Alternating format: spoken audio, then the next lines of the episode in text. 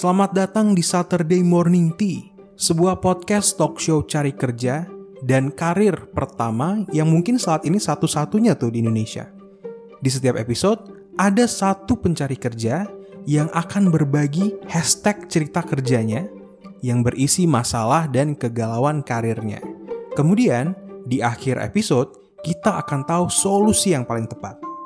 Cerita kerja ini dibahas dalam format konsultasi bersama seorang konsultan rekrutmen profesional, yaitu orang yang jasanya dipakai oleh HRD dan CEO berbagai perusahaan untuk menemukan karyawan baru mereka yang makanannya sehari-hari adalah membantu para pencari kerja untuk membuat CV atau resume supaya peluang panggilan interviewnya bisa lebih besar, melatih mereka menjawab interview, membantu negosiasi gaji ke HRD, dan menemukan karir pan yang tepat. Selamat menikmati.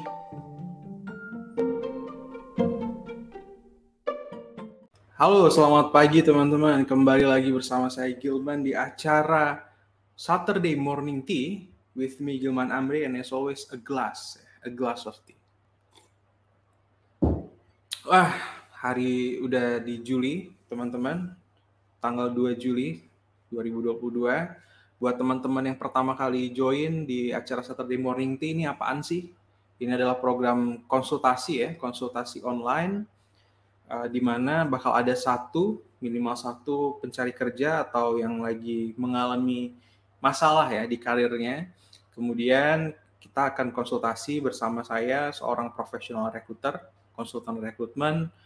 Kemudian kita akan bahas apa sih masalah kerjanya, masalah karirnya dan apa solusinya gitu. Jadi sampai sekarang udah sekitar berapa ya 20 episode lah ya di Saturday Morning Tea ini dan kita hari ini live juga di beberapa channel yang ada di sosial media yaitu di YouTube, di Twitter, dan di LinkedIn. Teman-teman yang lagi join, uh, lagi pada di mana nih? Saya ingin sapa dulu. Semoga kabarnya baik-baik ya di enam bulan lagi sebelum tahun yang baru 2023. Lagi di mana? Silahkan di komen. Bagi teman-teman yang melihat tayangan ini secara ulang, tayangan ulang ya.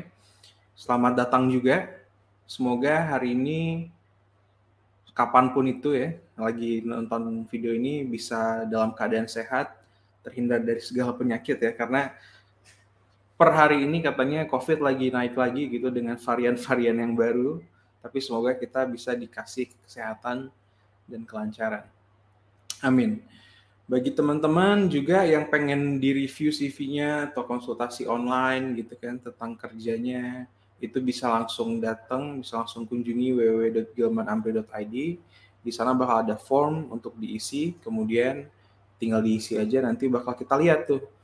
Um, kalau misalnya urgent dan sangat-sangat bagus untuk di up gitu ya ke teman-teman lainnya nanti bakal berpeluang besar untuk kita pilih.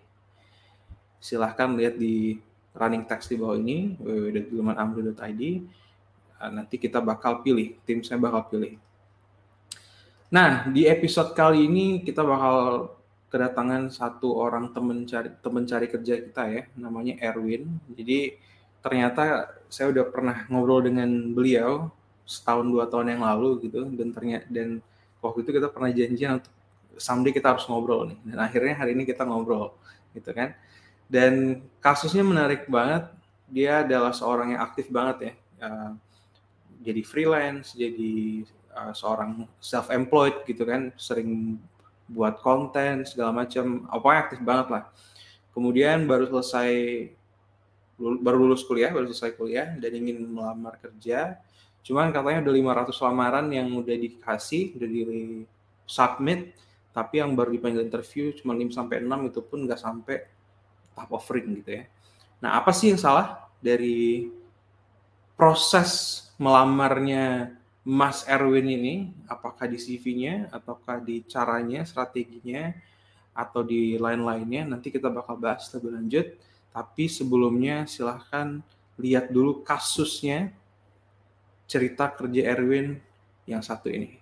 Kurang lebih sudah 500 lamaran saya ajukan ke berbagai perusahaan baik lokal, nasional maupun multinasional. Hanya saja memang uh, ada 0,01% dari 500 lamaran tersebut kurang lebih uh, 5 atau 6 lah saya sampai ke tahap interview tersebut kan tapi setelah itu ya recruiternya tidak ada kabar lagi Halo, perkenalkan nama saya Erwin Munawar. Saya adalah seorang fresh graduate dengan berbagai pengalaman kerja sebagai self-employed atau istilahnya freelance seperti menjadi founder, manager, eh, marketing, sales. Kemudian saya juga pernah menjadi customer service, customer relation, dan yang terakhir adalah HR. Saya mulai bekerja menjadi self-employed atau freelance ini sejak SMA jadi bisa dikatakan pengalaman kerja saya lebih dari lima tahun. Akan tetapi saya tidak memiliki satu spesialisasi gitu dalam suatu pekerjaan. Tujuan yang ingin dicapai saat ini adalah dapat bekerja membangun karir untuk menjadi seorang profesional dalam suatu bidang pekerjaan. Khususnya saya ingin bekerja dalam bidang manajemen seperti HR atau human resource. Nah, karena selama tiga selama kuliah tiga setengah tahun fokus saya atau spesialisasi saya adalah HR Management.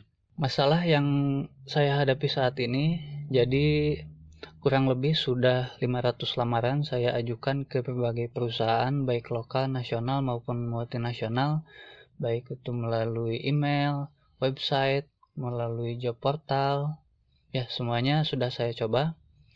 Akan tetapi belum membuahkan hasil sampai sekarang hanya saja memang uh, ada 0,01% dari 500 lamaran tersebut kurang lebih uh, 5 atau 6 lah saya uh, sampai ke tahap interview tersebut. Kan tapi setelah itu ya recruiternya tidak ada kabar lagi. Jadi pertanyaannya adalah yang pertama sebenarnya apa yang salah dan yang harus diperbaiki dengan CV yang saya miliki? Kemudian bagaimana format isi body lamaran yang benar apabila kita apply melalui email. Kemudian yang terakhir, pada saat interview, apakah pengalaman kerja yang saya miliki sebagai self-employed itu harus disebutkan semua ataukah hanya beberapa saja? Oke, okay, very interesting case ya. 500 lamaran hanya 0,01 aja yang diterima. Kita coba undang, sudah bersama kita bareng-bareng nih, Mas Erwin. Halo Mas Erwin. Halo. Oh, iya. Lagi di mana posisi Mas? Lagi di, Bandung. di rumah temen ya, di Bandung, di Bandung. Di Bandung ya? Ya, ya Bandung. Oke, Ini kita agak sedikit nggak ini ya dengan background biasa lah ya. Kalau misalnya lagi live gitu kan, sebagai freelance biasa gitu kan tiba-tiba yeah. ada suara orang ketok-ketok bangunan. Kemudian ada orang ya ini ini di depan tuh mohon maaf nih ada noise ya. Nggak apa-apa santai-santai itu emang sebuah sebuah apa ya? Sebuah mitos ya atau sebuah sesuatu yang kalau misalnya kita live lagi zoom lagi apa pun pasti ada gituan. Tapi nggak apa-apa. Hmm. itu emang resiko yang harus kita hadapi ya kalau misalnya online Oke, okay, Mas Erwin, tadi very interesting case gitu kan, 500 lamaran, kemudian hanya 0,01 persen yang diterima gitu. Kemudian pertanyaannya tadi ada masalah apa sih di CV, kemudian emailnya ya, kalau misalnya mau yeah. kirim lamaran via email, gimana, dan lain-lainnya. Nah, uh, Mas Erwin selama ini 500 lamaran itu udah di submit, dilamar ke berbagai channel ya, kayak apa, yeah. Iya. uh, email, job portal, website, dan lain kan. Yeah memang sekarang Mas Erwin yang lagi Mas Erwin iniin fokusin itu ke HR ya atau semua ya. semua posisi di uh, Ya untuk kan saya yang belum punya spesialisasi dalam suatu bidang gitu ya. Tapi ya memang tujuan utama saya adalah menjadi seorang HR. Tapi untuk umumnya biasa saya uh, apply lamaran itu ke bidang manajemen kayak manajemen train gitu. Oke, okay. manajemen trainee ya. Ya. Oke oke oke oke paham paham paham paham paham. Iya, menarik, menarik, menarik. Coba kok kayak gitu um, kita lihat ininya ya, CV-nya dulu ya. Apa yang salah dengan CV-nya? Let me share the screen for the CV. Ini adalah CV-nya Mas Erwin. Ya. Jadi kita lihat ini very brief and concise CV. Summary, working experience, kemudian organization experience, pendidikan, skills, language. Oke. Okay. Oke. Okay. Dua halaman very concise. Jadi um, kita coba bedah pelan-pelan ya, Mas Erwin ya. Yeah. Dari sini sebenarnya nggak ada masalah. Yang ini uh, nggak nggak masalah, udah aman. Tapi ini nggak nggak begitu penting sih first graduate management. Hmm. Tapi nggak apa-apa juga ada di sini juga nggak apa-apa, cuman nggak begitu penting aja gitu. Opsional, opsional ya. Summary yeah. nanti kita bakal balik lagi ke sini karena ini paling penting dan uh, bakal lebih enak kalau kita bahas di belakang nanti. Terakhir, oke, okay. working experience. Nah, um, di sini kan Mas Erwin baru baru lulus ya, bener ya? Ya, lulusnya 2021 sih setahun yang lalu. Oh, 2021 setahun yang lalu. Ya. Tapi dari SMA udah sering uh, melakukan freelance ya kegiatan ya, kita. Betul, betul. Oke. Okay. Oke. Okay.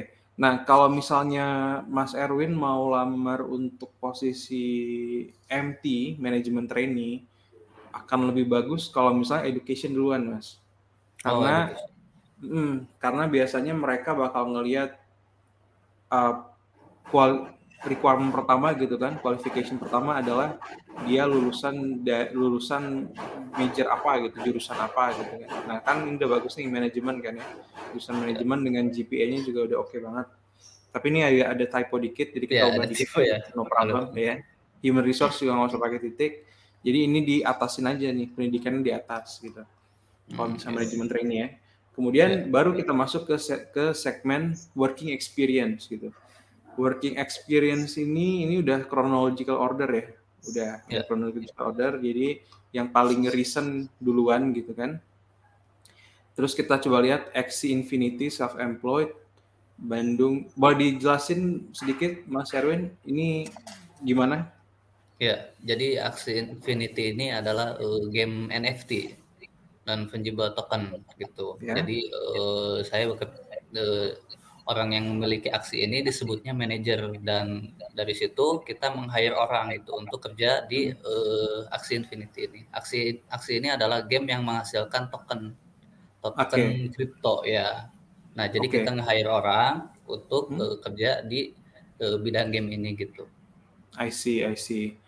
Memang posisinya namanya manager dan human resource ya? Ya. Yeah. Oke, okay, very nice. Nah, kalau gitu yang kita tulis di tiga ini adalah ini kan sekarang kita masih tulis job description kan, finding, yeah. selecting, providing training to prospective employee, make employment contracts, make daily plan gitu kan. Oke, okay, this is very nice, tapi akan lebih bagus kalau misalnya mau stand out nih Mas Erwin, kita kasih konteks dan accomplishment. Maksudnya apa? Accomplishment itu adalah sesuatu uh, yang apa hasil dari job desk ini gitu? Apa pencapaian dari uh, job desk ini tiga job desk ini? Nah itu diberi konteks dengan angka biasanya. Misalnya di sini finding selecting and providing training to prospective employees. Berapa banyak nih employees-nya? Apakah lebih dari 50 employees selama Juli 2021 sampai Maret 2022 gitu kan? Yeah. apakah lebih dari 30 gitu di sini tulis angkanya. Kemudian kita tulis lagi yang lebih lebih lebih oke okay lagi adalah ini kan tujuannya aktivitasnya adalah finding, selecting, providing training, gitu kan? Yeah. Until they meet the required criteria. Nah, berarti kalau yang saya nangkep dari tulisan ini adalah Mas Erwin nyari training, kemudian supaya employee-nya bisa melakukan satu hal, gitu kan, mem mem menghasilkan melakukan satu hal sampai dia achieve target gitu ya. Bener nggak ya, sih? Nah, betul, betul. apakah dari training yang Mas Erwin cari dan berikan gitu kan, itu bisa memberikan berapa banyak efektivitas atau improvement dari si karyawan yang dikasih tadi. Nah, itu yang justru itu yang harus ditulis di sini. Karena hmm. dengan dengan dengan kita menulis gitu, Mas Erwin, rekruter akan ngelihat, oh ternyata kandidat ini, profil ini pernah melakukan assessment apa kebutuhan karyawan, kemudian dia bisa cari yang tepat dan eksekusi training yang tepat untuk berapa banyak karyawan. Itu adalah satu modal yang penting untuk bisa dipilih di posisi ini gitu. dibandingkan yang lain karena yang lain saya rasa 85% dari pengalaman saya gitu kan bahkan lebih ya 90% itu nggak nulis hal-hal seperti ini di dalam uh, resume-nya atau CV-nya. Oke, okay, make sense ya di situ. Apakah ada pertanyaan? Ya, ya, ya. ya cukup Jelas, sih. Ya? Paham, hmm. paham. Oke, okay. make employment contracts for employees uh, as right obligation that will be obtained when working at X Infinity. Oke okay lah, ini ini ini boleh, tapi balik lagi ya, berapa banyak employees yang ada employment kontraknya dan ini sebenarnya nggak begitu maksudnya kalau misalnya kita order ya in order ini kalau bisa uh, bukan yang atas gitu karena making employment contracts everyone can make gitu kan tapi kalau belum ada employment contract jadi kayak Mas Erwin yang initiate atau drafting a new employment contracts gitu kan. Hmm, Jadi setiap yeah, yeah. itu belum ada employment contracts gitu, tapi gara-gara Mas Erwin masuk terus di draft yang lebih bagus, nah itu oke okay sih. Tapi kalau misalnya cuma membuat kemudian untuk semua karyawan, better kita cari accomplishment yang lebih oke okay, gitu ya. Hmm. Oke, okay, lanjut. Make daily plan, weekly, monthly target for employee as benchmark in providing employee. Nah, this is very nice. This is very nice. Justru lebih bagus ini dibandingkan yang ini. Jadi secara hmm. order dinaikin. Jadi ini basically yang saya nangkep dari statement ini adalah Mas Erwin membuat compensation and benefit plan gitu ya. Ya, yeah, ya. Yeah. Oke, okay, very nice.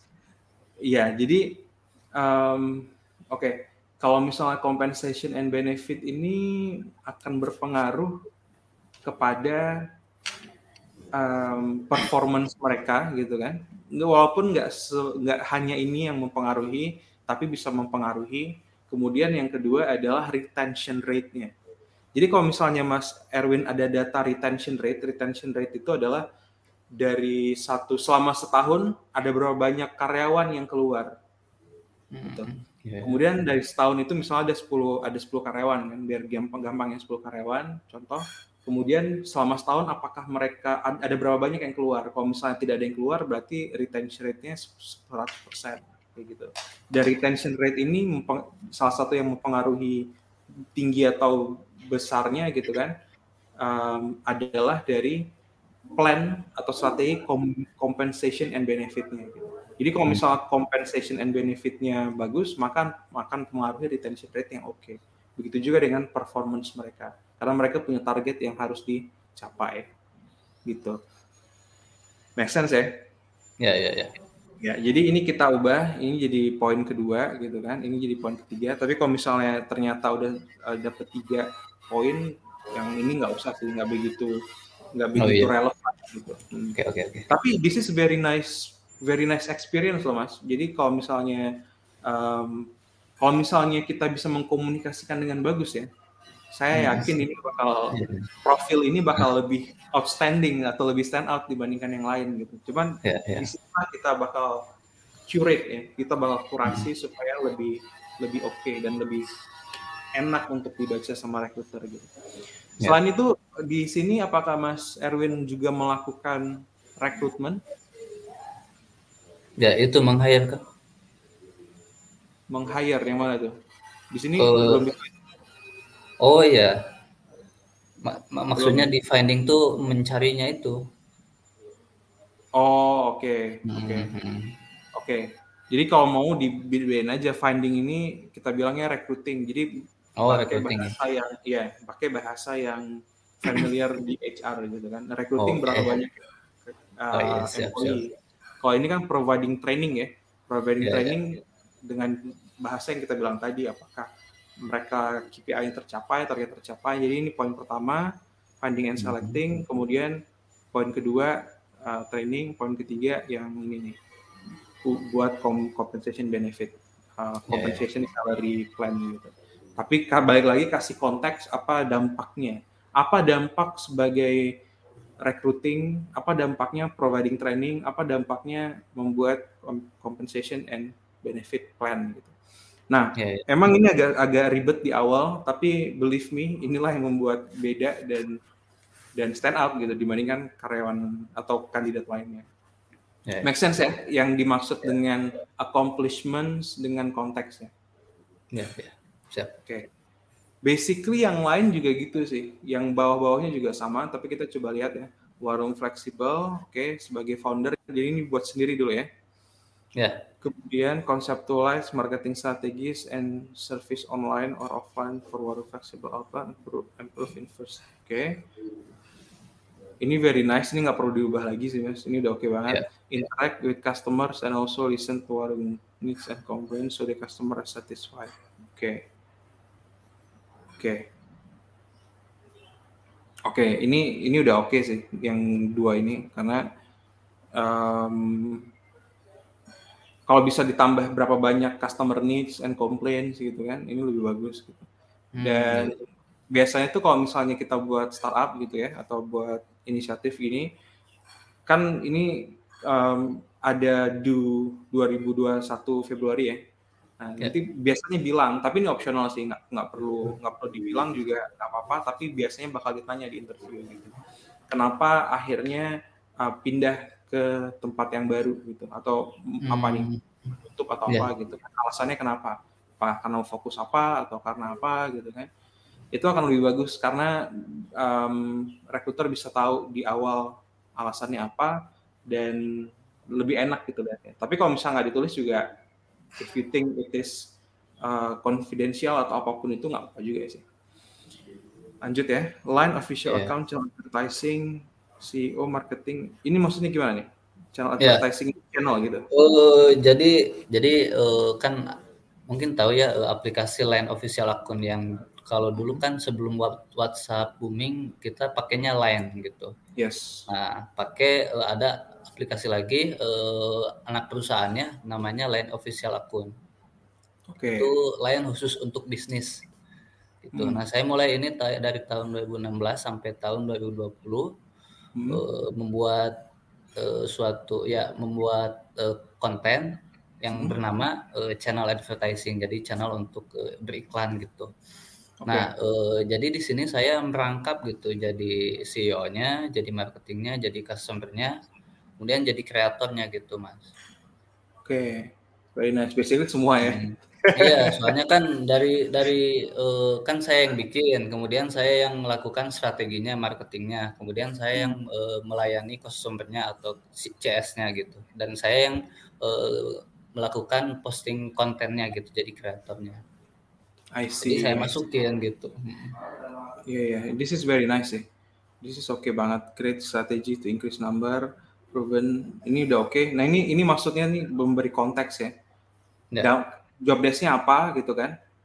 Kemudian accomplishmentnya apa? Proven that number. Nah ini ini adalah satu sentence yang sangat bagus kalau di dalam resume atau dalam dalam argumen apa pun gitu. Oh, yeah. Provide entertainment content. Kalau bisa dikasih tahu berapa banyak lebih dari berapa ratus konten oh, gitu kan. Yeah. Provide Oke, okay, this is very nice sih. Nggak ada yang perlu diubah lagi dari sini. Oke, okay, very nice. Kemudian Yamaha Motor Manufacturing ya. Diverse sekali ininya ya, pengalamannya ya, Mas Eri. Iya, jadi setelah lulus SMA saya langsung kerja gitu ke kerja Karawang. Ya. Karawang ya. Ya, Prepare Karawang. various packets. Ini ini udah ini udah oke okay banget. Ini nggak perlu diubah-ubah lagi sih. Work quickly and correctly due to set. Nah ini ini udah udah sangat bagus sih. Cuman part yang HR di pekerjaan yang terakhir itu hmm, tuh yang yeah. kurang. Yeah. Ini udah very nice, yeah. ada masalah. Kemudian make planning juga ini udah oke okay sekali, tidak ada masalah. Organisasi nah, ini, sejak SMA. Ini siapa ya? Ya, tadi 2012. Iya.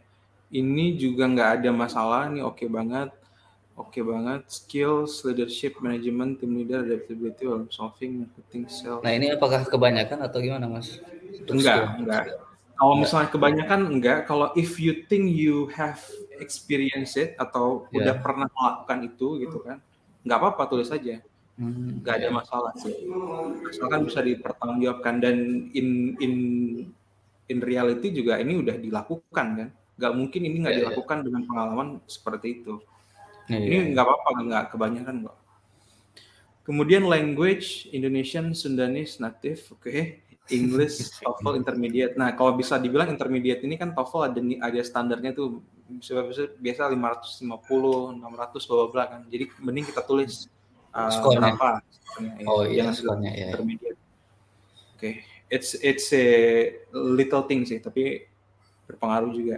Oke, okay, kita balik lagi ke summary ya. This is very nah, nice. Summary. summary ya. Nah, yang kita tulis di sini, kalau ini tuh kayak kalau misalnya kita lihat di sini kan, dengan tulisan kayak gini, ini tuh seperti uh, kandidat lainnya gitu, tidak ada pembedanya. Oh. Karena eh, tulis lagi I'm fresh graduate from management specialized in bla bla bla. I know, everyone knows about it. Yeah, Kalau misalnya kita bisa lihat di bawah gitu kan. I have skill in management such as bla bla bla. Various management several years also passionate in working. Everyone tell the same thing. Jadi lebih bagus kalau kita tulis kayak gini Mas Erwin. Um, Mas Erwin bilang oke okay lah fresh graduate dari manajemen, uh, tapi tulis with with more than five years of working hmm. experience, gitu ya, in apa marketing industry atau in uh, marketing HR in HR, koma marketing, koma apa yang lain gitu kan, hmm. industry atau fields gitu. Nah, habis itu titik tulis achievement yang paling bagus atau yang paling relevan dengan pekerjaan yang lagi dilamar apa? Misal, pekerjaan yang dilamar adalah seorang HR gitu kan. HR di perusahaan A misalnya. Maka di, di kalimat kedua tulis um, during my one year experience as an HR, I have recruiting recruited more than 50 new employees with 90% of retention rate. Nah, kayak gitu aja. Kalau misalnya tulis kayak gitu, Mas, itu udah saya jam saya jamin lebih akan lebih akan lebih stand out dibanding lain.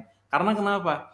Karena dari sini aja kandidat atau profil ini sudah menunjukkan bukti kalau misalnya they know what they they are talking about karena sebagai seorang HR mereka tahu KPI-nya apa gitu kan kemudian sudah ada pengalamannya pula dan mengerti tujuan sebagai recruiter atau HR atau apa pun itu gitu kan yang lagi yang mau dilamar itu seperti apa dan dengan cara itu saya yakin uh, recruiter akan melihat CV ini atau resume ini lebih dari 10 detik bahkan 30 detik dan bakal di shortlist untuk at least ditelepon untuk interview gitu. Hmm, okay, okay. gitu. Jadi yang kita tulis ini cukup tiga maksimal tiga tiga sentence saja ya, tiga kalimat, tapi dengan format kayak tadi. Ini tulis summary-nya, fresh graduate tapi mempunyai pengalaman berapa tahun. Kemudian sentence yang kedua adalah um, tadi ya, accomplishment yang paling cocok dengan pekerjaan yang ingin dilamar. Kalau sentence ketiga, uh, bolehlah kita bilang kita punya, kita udah pernah melatih melatih skill ini, ini, ini, ini. Gitu. Nah skill itu tuh skill yang ini ini ini tadi itu sesuaikan dengan apa yang diminta sama perusahaan. Biasanya itu ada di oh, iya, iya. kerjanya. Udah deh gitu. Karena you have something good, you have something very nice gitu kan. Pengalamannya oke okay banget. Tinggal komunikasikannya aja nih. Nah, dari sini apakah ada pertanyaan? Apakah it's all make sense? Uh, Oke, okay. uh, berarti untuk sampai ini tiap nanti posisi untuk apply itu tinggal mainin di summary-nya aja mungkin ya untuk encompass yeah. uh, itunya. Yes, exactly. Oke, okay, okay. Mainin. That's why very nice point. That's why setiap satu lowongan kerja gitu kan, lowongan locker gitu itu harusnya satu CV atau satu resume. Karena bakal beda banget. Walaupun dia kita nyari mereka nyarinya sama-sama HR misalnya gitu kan. Dua perusahaan nyari sama-sama HR bakal beda tuh lowongan kerjanya tulisannya. Nah itu yang kita uh, you you are a content creator you know better lah kalau misalnya yeah, yeah. kita menulis kan. Harus sesuai harus harus relate dengan audiensnya. Nah audiens kita adalah seorang recruiter atau HR gitu. Oke okay, oke okay, oke. Okay. ya dengan ini saya rasa udah lebih nggak 0,01 persen ini udah bakal meningkat oddsnya persentasenya. Nah, cuman yang saya ingin tanyakan adalah ini ke, um, gimana cara kita memilih lowongan kerja yang tepat. Nah itu yang bakal membuat odds ini atau membuat peluang tadi ya berapa banyak lamaran yang dikirim dengan berapa banyak yang di dibanding berapa banyak yang dipanggil untuk interview gitu. Jadi kalau misalnya um, kita apply ke semuanya gitu kan, itu akan sangat sangat tidak efek efisien sih, efektif efektif aja tapi efisien. Tapi nggak apa-apa juga itu kan pilihan ya. Biasa ada orang yang oh gue pengen apply semua gitu. Tapi ada juga orang yang pengen gue bisa nggak masuk sini. Kalau misal gue bisa masuk, maka gue apply. Kalau nggak gue skip. Gitu. Biasa kayak gitu. Jadi kalau pastikan ini semuanya open to fresh fresh graduates ya. Saya ya. rasa pasti lokernya uh, yang Mas Erwin apply pasti itu. Tapi ada juga orang-orang luar sana nih yang jelas-jelas ditulis butuh satu tahun pengalaman, dua tahun pengalaman, tapi dia tetap apply gitu. Ya bagus-bagus aja sih, nggak ada masalah. Tapi jangan berharap lebih gitu kan. Mana tahu ada ada something happen gitu kan. Tapi bakal lebih yeah. lama dan bakal lebih ini. Nah kemudian um, kita coba lihat. Jadi lowongan kerja yang Mas Erwin pengen apply gitu kan. Yeah. Ini ada dua ya. Let's say di sini nih di Unilever Indonesia terus yang mau dilihat adalah ulipnya gitu kan. Yeah. Unilever leadership oke. Okay. Nah, saya belum pernah apply di ulip ini dan tidak akan cocok lagi karena udah lewat gitu masanya. Tapi kalau misalnya manajemen training itu Mas Erwin yang dilihat itu adalah biasanya dari um, ini nih experience in organization and competition. Ini to be realistic ya mas. Hmm. To be realistic itu maksudnya apa? Karena saya pernah juga ikut MT MT gini ya, tapi ya leadership program lah, tapi bukan di yeah, yeah. bukan di Unilever di salah satu satu perusahaan besar juga gitu kan. Yang mereka cari itu adalah uh, lulusan yang mempunyai competitions atau organizations yang banyak dan oke okay, biasanya. Yeah. Walaupun Mas Erwin pernah punya pengalaman kerja gitu kan. Kalau untuk di sini akan peluangnya akan lebih kecil. Bukan berarti nggak bakal masuk ya, tapi peluangnya bakal lebih kecil dibandingkan orang-orang yang atau lulusan-lulusan yang Kalau... sering ikut kompetisi. Silakan, gimana? Ya, kalau uh, itu kan ada uh, uh, apa experience organization juga tuh di CV saya yang tadi. Mm-hmm. Uh, saya pernah jadi ketua organisasi juga, pernah jadi ketua mm-hmm. ini. Uh, apakah itu bisa termasuk juga? Bisa, sangat bisa. Nah, kalau gitu, nah di inilah seninya membuat CV ya, membuat resume. Jadi kalau misalnya coba kita balik ke CV-nya dulu ya. Kalau yeah. misalnya you want to apply to this uh, manajemen trainee, maka yang harus diubah dari CV-nya adalah, nah, ketika di organizational experience ini bakal di bakal ditambahin dikit lagi, Mas Erwin, penjelasannya. Hmm. Ketika menjadi chairman of generasi baru Indonesia ini, apa aja yang di achieve? Tiga hal yang di achieve apa? Yang paling oke? Okay? Hmm, iya, iya. Jadi kita tambahin lagi. Kalau lebih dari dua halaman nggak apa-apa juga, nggak masalah. Dan masalah. dan selanjutnya adalah di sini di summary tulis tulis uh, kayak yang diminta sama di lowongan kerja tadi. Selama saya kuliah, saya sudah uh, mempunyai lebih dari 30 pengalaman organisasi di mana duanya adalah sebagai seorang ketua misalnya. Gitu dan sebagai seorang ketua saya ber, berhasil achieve apa yang mau di highlight hmm, ya, ya. tapi terus juga sih pengalaman kerjanya oke okay, oke okay, okay. nah di sinilah seninya melamar sebuah pekerjaan karena kita wajib tahu apa yang diminta sama mereka kalau kita tidak memberikan apa yang mereka minta maka akan sangat susah untuk tembus gitu ya Nah, kita coba lihat nih, final year student or fresh graduate. Mas Erwin qualified. Bachelor degree, GPA minimal 3,3, you are qualified. Fluent in English, you are qualified. Kalau misalnya tulis TOEFL tadi kan.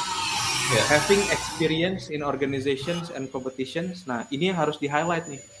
Hmm, gitu. Kemudian passion to work in FMCG ini tulis aja I'm passionate to work in FMCG gitu. Atau kasih bukti apa misalnya dulu pernah jualan pernah jualan retail FMCG. Nah itu sebagai contoh. Tapi kalau nggak ada juga nggak apa-apa sih. Nah jadi kita harus sesuaikan dengan ini nih dengan semua hal ini iya qualification hmm. ini. Begitu juga dengan yang lainnya. um, misalnya apa ini ya, sampingnya Nestle ya. ya. Kita lihat kualifikasinya apa. Kualifikasi. Di atas. Ini ininya ya, stream qualification. Oke. Okay. Ya. Bachelor degree with maximum two years full time working experience. Nah, um, oke, okay, ini ini masuk dong karena lima tahun itu kan bisa dibilang self employed atau freelance ya. Ya ya. Kemudian leadership leadership experience in campus or organization, um, leadership experience in campus on student organizations ini basically tadi ya sama kayak Unilever. Nah, jadi semua manajemen trainee memang kayak gini nih, mereka pengen cari orang kandidat-kandidat yang punya pengalaman leadership, pengalaman organisasi. Karena dengan organisasi, dengan mengikuti organisasi, seorang mahasiswa atau fresh graduates gitu kan, yang lulus, masih lulus, itu sudah pernah mempraktis skill-skill yang ada di organisasi, misalnya leadership, communication, project management, dan lain-lain. Makanya kalau manajemen training ini sangat penting jadi gimana cara kita bisa men-highlight atau showcase experience-experience yang ada di sini gitu kan. Kalau misalnya Mas Erwin kan udah ada di kerja kan, bagus sangat bagus itu. Tapi kita juga kalau diminta student organization, kita harus tulis juga ya di sini. Terus apa buktinya kalau misalnya kita punya growth mindset, resilience, flexibility to adapt with rapid business changes. Kalau misalnya di kasus Mas Erwin ini sangat bagus, sangat relevan. Kenapa? Karena kan Mas Erwin pernah buat sebuah startup gitu kan, bahkan pernah jadi CEO-nya dan lain-lain di lebih dari satu satu tempat gitu. Dengan tulis itu, sorry, dengan tulis hal itu maka bisa bisa kelihatan kalau misalnya rapid business changes ini pasti ada gitu kan dan dan kita tulis aja um, selam, makanya itu sangat penting untuk nulis tadi apa alasannya keluar dari startup yang udah dibuat gitu. Itu sangat penting karena kalau bisa juga menuliskan untuk ini nih membuktikan ini gitu. Kalau misalnya uh, alasannya bukan karena business changes tapi dengan yang lain misalnya gitu kan. Kemudian strong business acumen. Nah, kalau misalnya sudah punya bisnis, udah bisa udah tahu how to make sales gitu kan. Maka business acumen ini sudah dibuktikan dari situ maka di di di summary juga bilang um, sudah punya lebih udah udah pernah founded to business misalnya kan dengan uh, apa dengan atau udah punya udah punya dua bisnis founded to business yang di running selama berapa tahun misalnya. Dengan dengan kita tulis kayak gitu maka kita udah membuktikan kalau kita punya strong business acumen Begitu juga dengan yang lain, verbal, written presentation skill in English, dan lain-lain. Jadi intinya adalah kita harus melihat seluruh requirement ini, gitu kan. Kemudian kita buktikan itu ke dalam dokumen diri, yaitu resume atau CV, kemudian email, gitu ya, LinkedIn, interview, dan lain-lain gitu. Karena basically mereka sudah memberikan clue-cluenya, ini kan kisi-kisi kan yang mereka cari apa gitu kan maka kita harus sesuaikan dengan apa yang mereka cari gitu. Di sini. Dan kita kasih bukti. Apa buktinya kalau kita udah pernah ini? Apa buktinya kalau kita udah pernah ini? Apa buktinya sampai uh, selanjutnya gitu. Nah kalau misalnya bisa ditulis dalam satu dokumen singkat atau CV itu kalau bagus. Tapi yang paling penting-penting aja nih. Misalnya yang paling penting-penting itu biasanya di uh, order. Sesuai order gitu. Maksudnya sesuai uh, urutan gitu ya satu dua tiga gitu. kalau bisa semua semua sih oke okay. uh, make sense nggak mas Erwin Iya yeah, gitu. jadi um, next time kalau misalnya mau apply lagi pastikan lihat ini dulu nih lihat requirementnya apa kemudian yeah. customize CV-nya atau resume-nya sehingga peluangnya bakal lebih besar untuk dipanggil. Nah, tapi saya kasih disclaimer dulu kalau misalnya MT ini biasa gini semakin besar orang yang daftar maka peluang kita juga bakal semakin tergerus biasa gitu yeah. tapi nggak apa-apa coba aja semuanya ada pertanyaan deh hmm, itu saja cukup Oke. Nah, kalau misalnya kita mau email, tadi kan tanya email ya. Melamar ya, email. email. Jadi basically kalau mau melamar via email tuh gak gampang sih basically. Karena kalau email itu hanya sebagai kata pengantar ya sebelum si rekruter melihat uh, resumenya atau yang dimintanya, data diri yang diminta. Jadi itu sangat walaupun itu sebagai kata pengantar itu sangat penting juga karena kita bisa memberikan first impression kepada si rekruter ini konteksnya kalau diminta via email ya. Maka yang ditulis itu maksimal tiga, tiga paragraf aja. Paragraf pertama adalah, halo saya Erwin, saya mendapatkan info ini dari mana, gitu kan? Misal dari LinkedIn, dari dari uh, mana gitu kan? Dari kamp, apa grup ini atau dari lo dari misalnya job portal ini gitu kan. Kemudian yang kedua, uh, kita kasih kualifikasinya. Kenapa kita cocok untuk di, dipertimbangkan di posisi ini. Nah, apa apa aja itu? Itu adalah sebenarnya paragraf kedua itu adalah hal-hal yang kita tulis di summary tadi. Jadi basically kita bisa dalam tanda kutip copy paste summary di dalam CV atau resume kita masukin ke paragraf kedua gitu. Tapi buat dengan format yang lebih bagus karena kan kalau misalnya di di email kita bisa buat bullet point juga kan. Nah, buat bullet pointnya. Misalnya uh, selam, uh, misalnya contoh tadi kan, saya nggak usah tulis lagi fresh graduate karena udah pasti fresh graduate, tapi selama saya kuliah gitu kan, saya saya mempunyai uh, mempunyai pengalaman lebih dari lima tahun di industri bla bla, di mana accomplishment yang paling bagusnya adalah ini ini. Nah itu paragraf kedua. Paragraf ketiganya um, adalah kita nggak minta kita nggak langsung bilang kalau kita minta dipekerjakan karena stepnya masih sangat jauh gitu kan. Masih jauh karena ada interview lagi nego lagi interview aja itu udah berapa kali gitu ya. Ada psikotes mungkin dan lain-lain. Jadi yang kita bilang adalah um, kita tung uh, kita bilang kita percaya kalau misalnya kita bisa kasih kontribusi dengan uh, apa yang diminta atau yang, yang dibutuhkan gitu.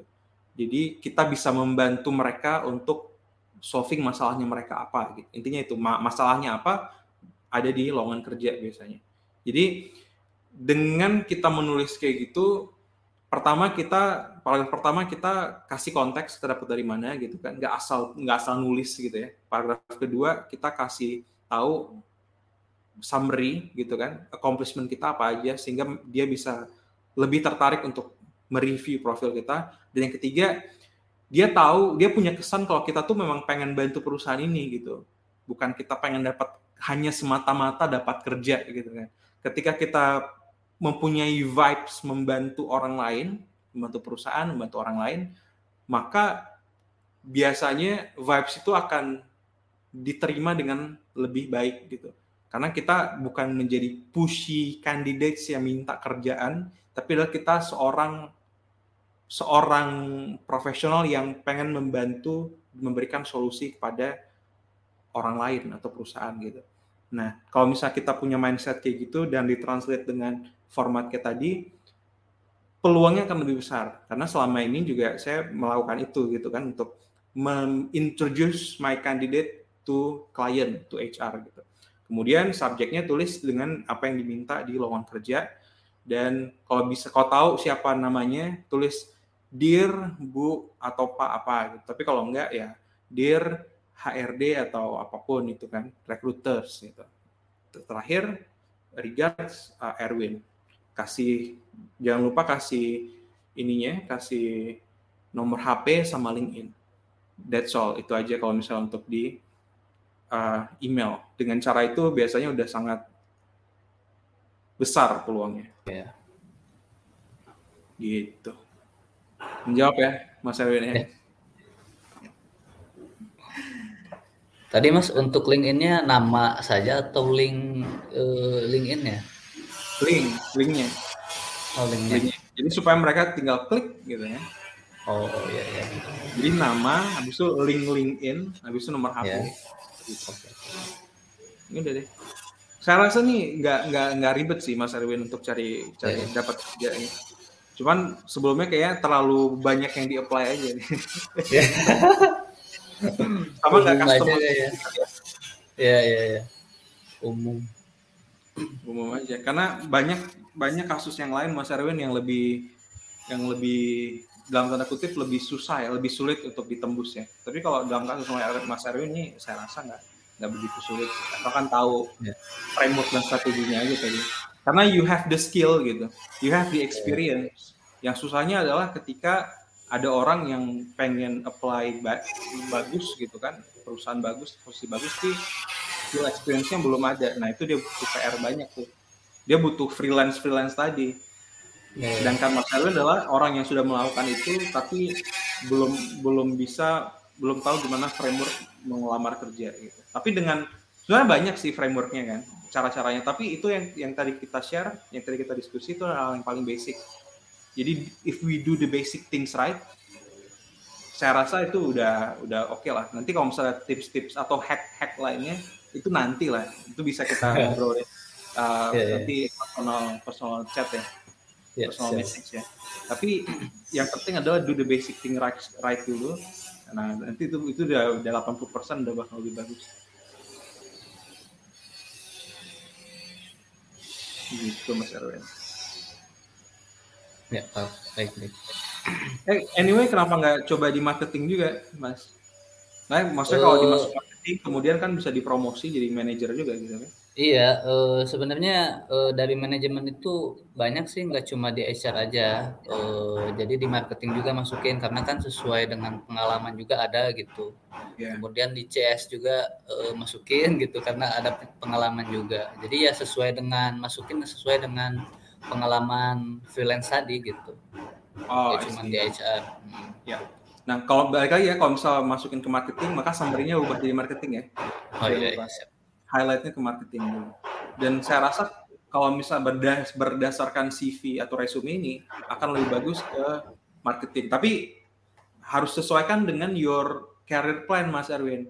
Jadi jangan hmm. sesuaikan dengan your experience aja, atau jangan sesuaikan dengan uh, apa pendidikan gitu kan karena biasanya pendidikan dengan your career plan bisa jadi beda gitu, gitu. Hmm, bisa iya. jadi beda gitu kan maksudnya walaupun kita belajar HR nggak mesti harus HR which is udah yeah. udah oke okay, gitu, manajemen yeah.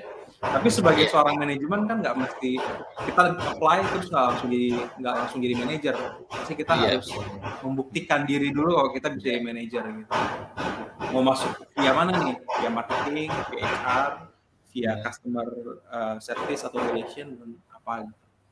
Yeah. Ah, I think I think you'll do fine lah. Yeah. yeah. Oke lah. Oke,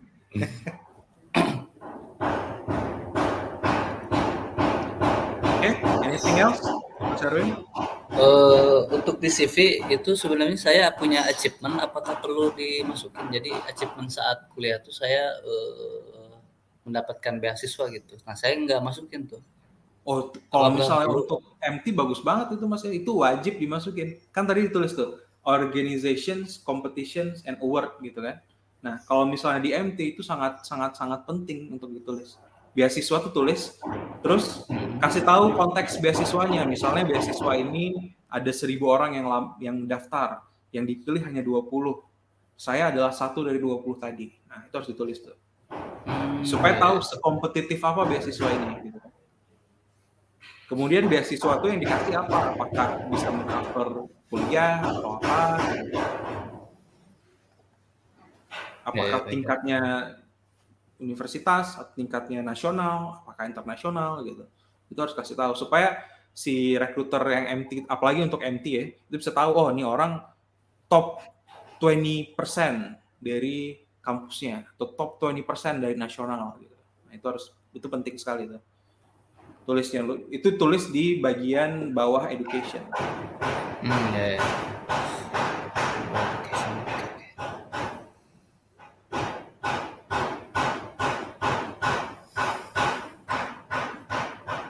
Oke, uh, lanjut lagi boleh mas?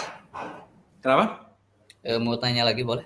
Silahkan silahkan. Enggak. Uh, jadi jadi kan uh, selain dari job portal saya juga kan melamar via Jobstreet, LinkedIn. Nah, tapi uh, saya merasa uh, nggak berefek gitu, nggak ada respon gitu. Nah, itu sebenarnya apa sih yang salah dari apply submit di LinkedIn atau di Jobstreet gitu biasanya? Oke, kita coba satu-satu dulu ya. Kita coba dari LinkedIn dulu. Kalau di LinkedIn itu kenapa nggak efek? Kita harus dari beberapa hal sih. Yang pertama, apakah yang kita lamar sesuai dengan profil LinkedIn yang udah kita buat? Oke, berarti ada dua variabel kan. Yang pertama adalah posisi yang kita lamar cocok nggak dengan kita. Kemudian yang kedua, apakah kita sudah mengkomunikasikan atau kita sudah tulis dengan tepat di LinkedIn? Nah, kalau misalnya dua itu kurang, biasanya akan lebih susah untuk masuk. Akan lebih susah bahasa Mas Arvin tadi berefek gitu ya. Jadi hmm, pastikan yeah. yang dilamar dengan yang profil LinkedIn-nya itu sudah oke. Okay. Nah, saya kita kita saya nggak tahu gimana profil LinkedIn-nya Mas Erwin, tapi yang yang penting adalah setiap section gitu kan yang ada di LinkedIn itu harus ditulis dengan bagus dengan format yang sama as CV tadi atau resume hmm, tadi. Yeah, yeah.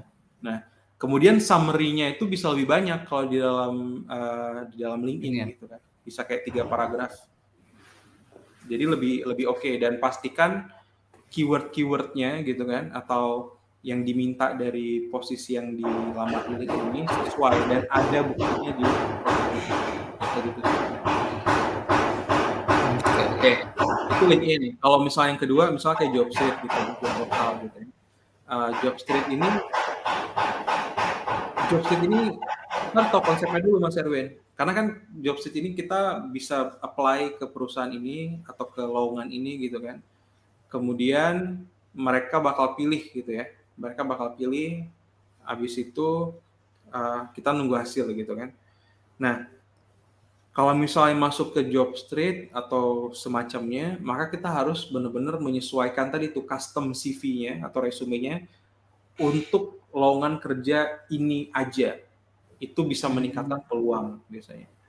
Tapi ada pertimbangan juga karena kalau misalnya kita masukin ke dalam job street dan semacamnya, CV kita bakal bisa dilihat untuk next occasion oleh recruiter. Maksudnya apa? ketika kita masukin CV ke dalam uh, job street, maka CV kita bakal bisa digunakan oleh recruiter lainnya gitu. Nah itu udah ada biasanya itu udah ada di terms and condition mereka gitu kan. Maka hmm. dengan cara itu, kalau misalnya dengan konteks itu akan susah ya membuat satu custom CV untuk setiap lowongan kerja gitu. Karena bakal jadi nggak nyambung gitu kan. Jadi buat yeah, yeah. jadi ini adalah sebuah sebuah pilihan sih. Mau dibuat khusus general untuk posisi itu atau dibuatnya general untuk berbagai posisi tapi biasanya tuh hacknya adalah kita melamar untuk posisi tersebut yang kita buat spesifik. Tapi kalau udah sebulan dua bulan nggak dipanggil baru kita ubah lagi nanti CV-nya dengan yang general. Biasa gitu tipsnya. Hmm, yeah. di dalam uh, job street.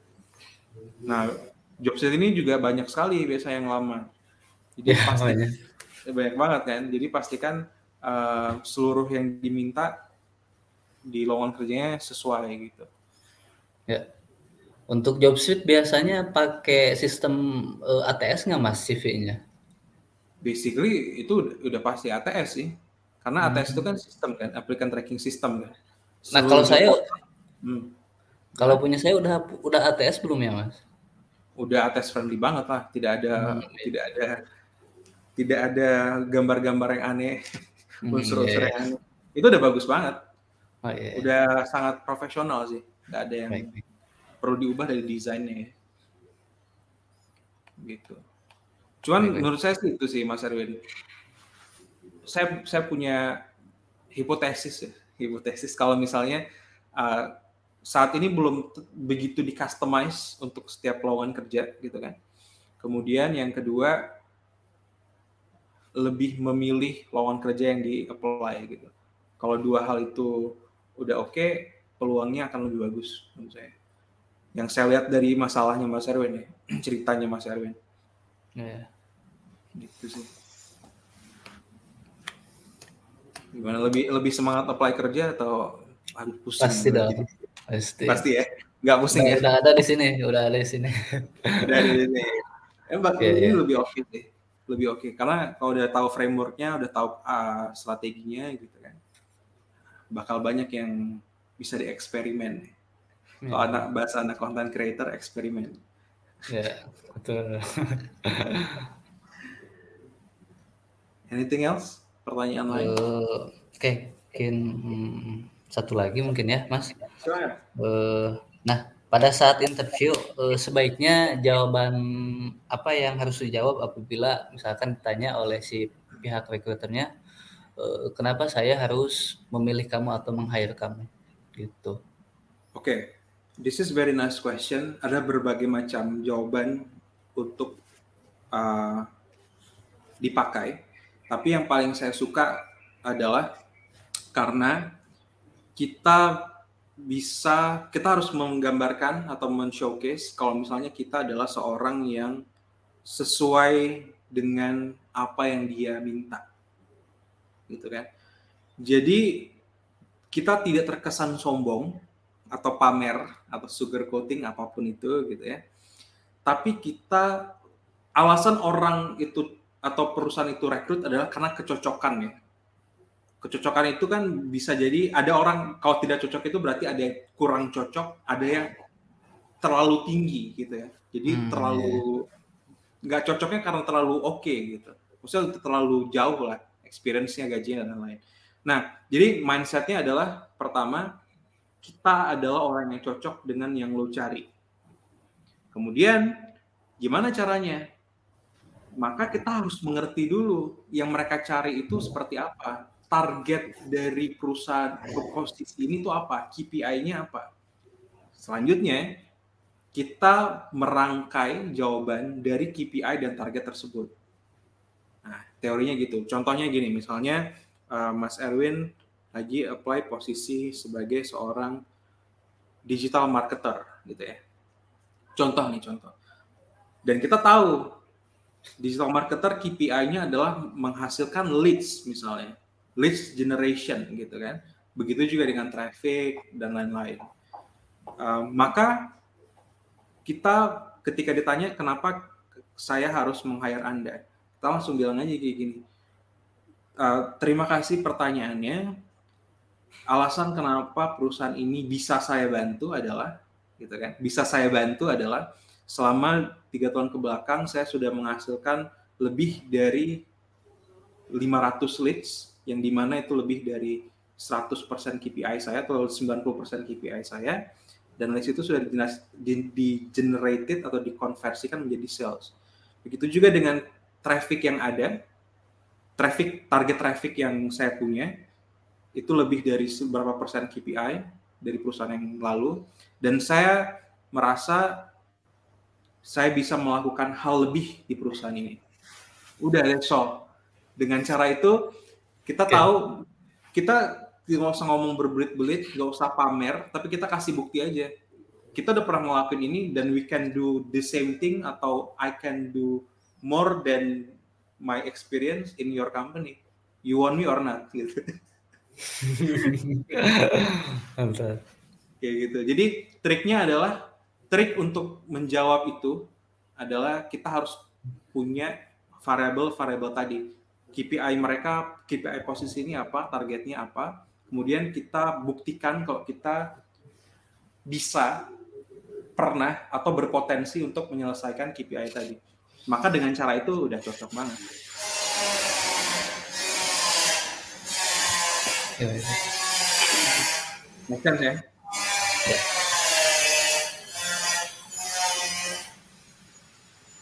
Oke lah kalau kayak gitu Mas Erwin you you will do good lah you will do best you will do better and good lah karena you have experience you haven't had any atau big big big, big worry ya nggak punya worry I think you'll do great Step, ya. kalau kayak gitu Mas Erwin. Terima kasih Mas. Iya, sama-sama. Nanti abis ini uh, bakal diundang ke dalam satu grup yang orang-orang yang peduli dengan karirnya gitu kan. Jadi nanti kalau misalnya ada pertanyaan selanjutnya atau follow up follow up questions apa pun interview dan lain-lain silahkan tanya via grup boleh atau japri hmm. juga boleh. Ya. Oh, siap siap. Oke, okay, thank you so much Mas Alvin. Ya, terima kasih juga Mas. Sama-sama dengan senang hati. Oke teman-teman itu dia um, Mas Erwin yang punya kasus cerita kerja tadi ya. Ah, nah, jadi intinya adalah kalau misalnya dengan kasus Mario ini saya nggak begitu khawatir ya, karena dia sudah mempunyai skill gitu, dia sudah mempunyai, dia sudah mempraktis experience-nya dan sehingga dia mempunyai skillnya gitu. Itu yang paling penting sebagai seorang profesional atau orang yang pengen building karir ya. Jadi kita harus mencari space, mencari tempat ya untuk bisa melatih skill kita. Dan nggak jangan expect itu langsung jadi tinggi banget skillnya. Nggak nggak nggak kayak gitu. Pasti pasti sucks at the beginning gitu kan. Dan kerennya lagi adalah kalau kita tidak bisa mencari tempat maka kita bisa membuat tempat sendiri oke tadi freelance self self employed itu adalah bagian dari membuat space sendiri membuat tempat sendiri sehingga secara akumulatif gitu kan skill itu akan terpraktis dan tercompound, ter apa ya, compounded ya. Jadi dia akan terus-terusan menumpuk dan menjadi skill yang lebih oke okay dibandingkan kandidat lain. Namun balik lagi ya di kasus ini uh, Mas Erwin ini masih butuh bantuan ya untuk menulis dengan baik dan strategi melamar kerja dengan lebih cocok atau tepat. Gitu. Nah, silahkan dipakai juga buat teman-teman yang mempunyai masalah yang sama atau masalah yang mirip ya. Kemudian dibagikan juga tuh dengan teman-teman yang lain.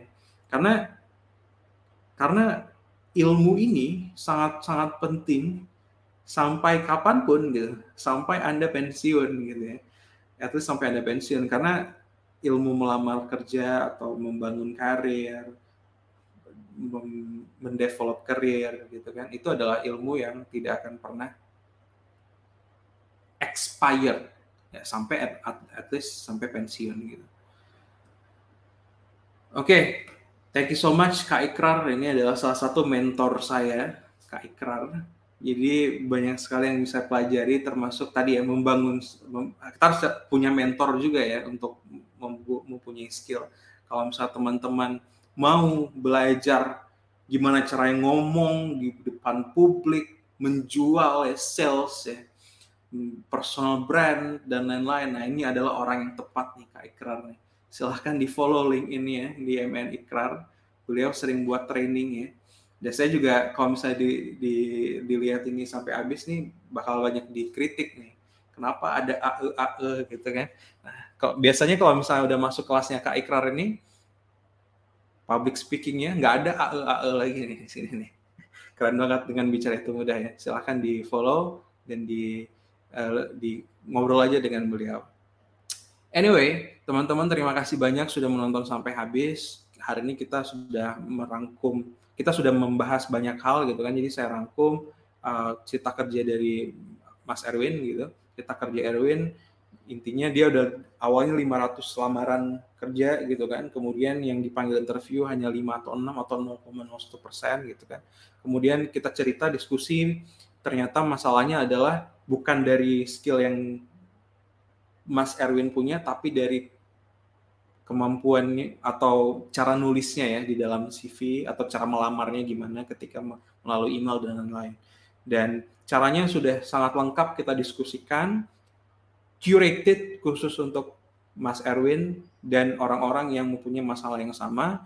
Sehingga kalau misalnya Anda ingin ikut juga konsultasi yang khusus untuk Anda sendiri silahkan lihat di www.gilmanamri.id daftar di situ kemudian kalau masalahnya seru ya kalau masalahnya seru uh, dan urgent kita bakal pertimbangkan untuk pilih dan diundang untuk di episode Saturday Morning Tea berikutnya.